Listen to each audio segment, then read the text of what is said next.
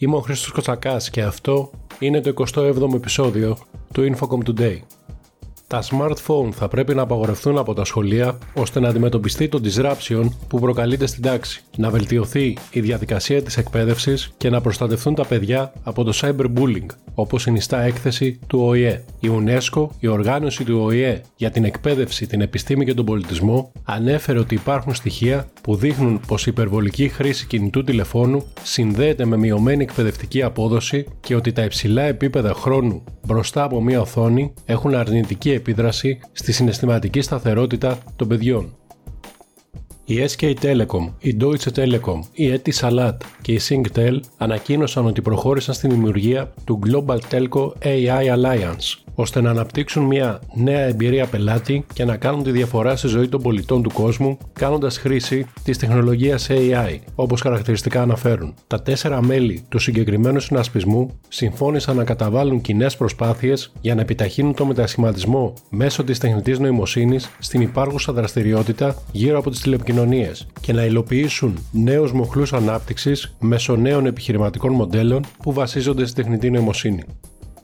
Τέσσερις από τις μεγαλύτερες εταιρείες τεχνητής νοημοσύνης στον κόσμο δημιούργησαν ένα group για την έρευνα γύρω από την ολοένα και πιο ισχυρή AI με στόχο την καθιέρωση βέλτιστων πρακτικών και τον έλεγχό της, καθώς αυξάνεται η ανησυχία και οι ρυθμιστικές ενέργειες για τον αντίκτυπό της. Οι Anthropic, η Google, η Microsoft και η OpenAI εγκαινίασαν το Frontier Model Forum, έχοντας ως στόχο να διασφαλίσουν την ασφαλή και υπεύθυνη ανάπτυξη μοντέλων Frontier AI. Ω τέτοια, χαρακτηρίζονται εκείνα που υπερβαίνουν τις δυνατότητες που υπάρχουν αυτή τη στιγμή στα πιο προηγμένα μοντέλα και που μπορούν να εκτελέσουν μια μεγάλη ποικιλία εργασιών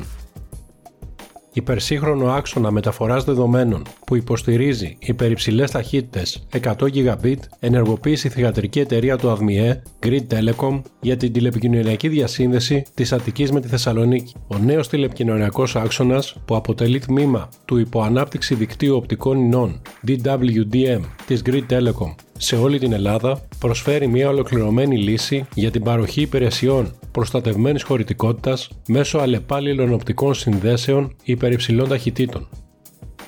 Τα συνδεδεμένα αυτοκίνητα που θα βρίσκονται στους δρόμους αναμένεται να αυξηθούν κατά 18% μέσα στο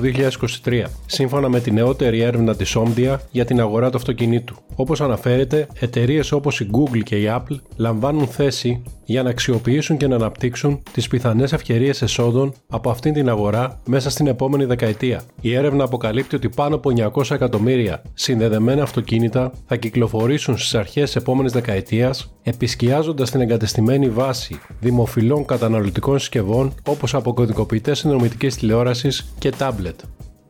Ένα γκρουπ εταιριών που σχηματίστηκε από τις Meta, Microsoft και Amazon Web Services μαζί με την TomTom δημοσίευσε δεδομένα που θα μπορούσαν να επιτρέψουν στις διάφορες εταιρείες να δημιουργήσουν τους δικούς τους χάρτες, χωρίς να χρειάζεται να βασίζονται στην Google ή την Apple. Το Virtual Maps Foundation, το οποίο ιδρύθηκε στα τέλη του περασμένου έτους, συγκέντρωσε 59 εκατομμύρια σημεία ενδιαφέροντος όπως εστιατόρια, δρόμους και άλλα ορόσημα. Τα δεδομένα έχουν καθαριστεί και μορφοποιηθεί ώστε να μπορούν να χρησιμοποιηθούν δωρεάν ως βασικό επίπεδο για νέες εφαρμογές χαρτών η Ευρωπαϊκή Επιτροπή ενέκρινε έναν κατάλογο βασικών υπηρεσιών στους 11 τομείς, τους οποίους καλύπτει η οδηγία για την αθεκτικότητα των κρίσιμων οντοτήτων, που τέθηκε σε ισχύ στις 16 Ιανουαρίου του 2023. Οι κρίσιμες οντότητες παρέχουν βασικές υπηρεσίες για τη διατήρηση βασικών κοινωνικών λειτουργιών, της οικονομίας, της δημόσιας υγείας και ασφάλειας και τη διαφύλαξη του περιβάλλοντος. Στον τομέα των ψηφιακών υποδομών περιλαμβάνει την παροχή και η λειτουργία υπηρεσιών σημείων ανταλλαγής διαδικτύου, το σύστημα ονομάτων τομέα, ο τομέας ανωτάτου επίπεδου, τα υπολογιστικά νέφη και τα κέντρα δεδομένων.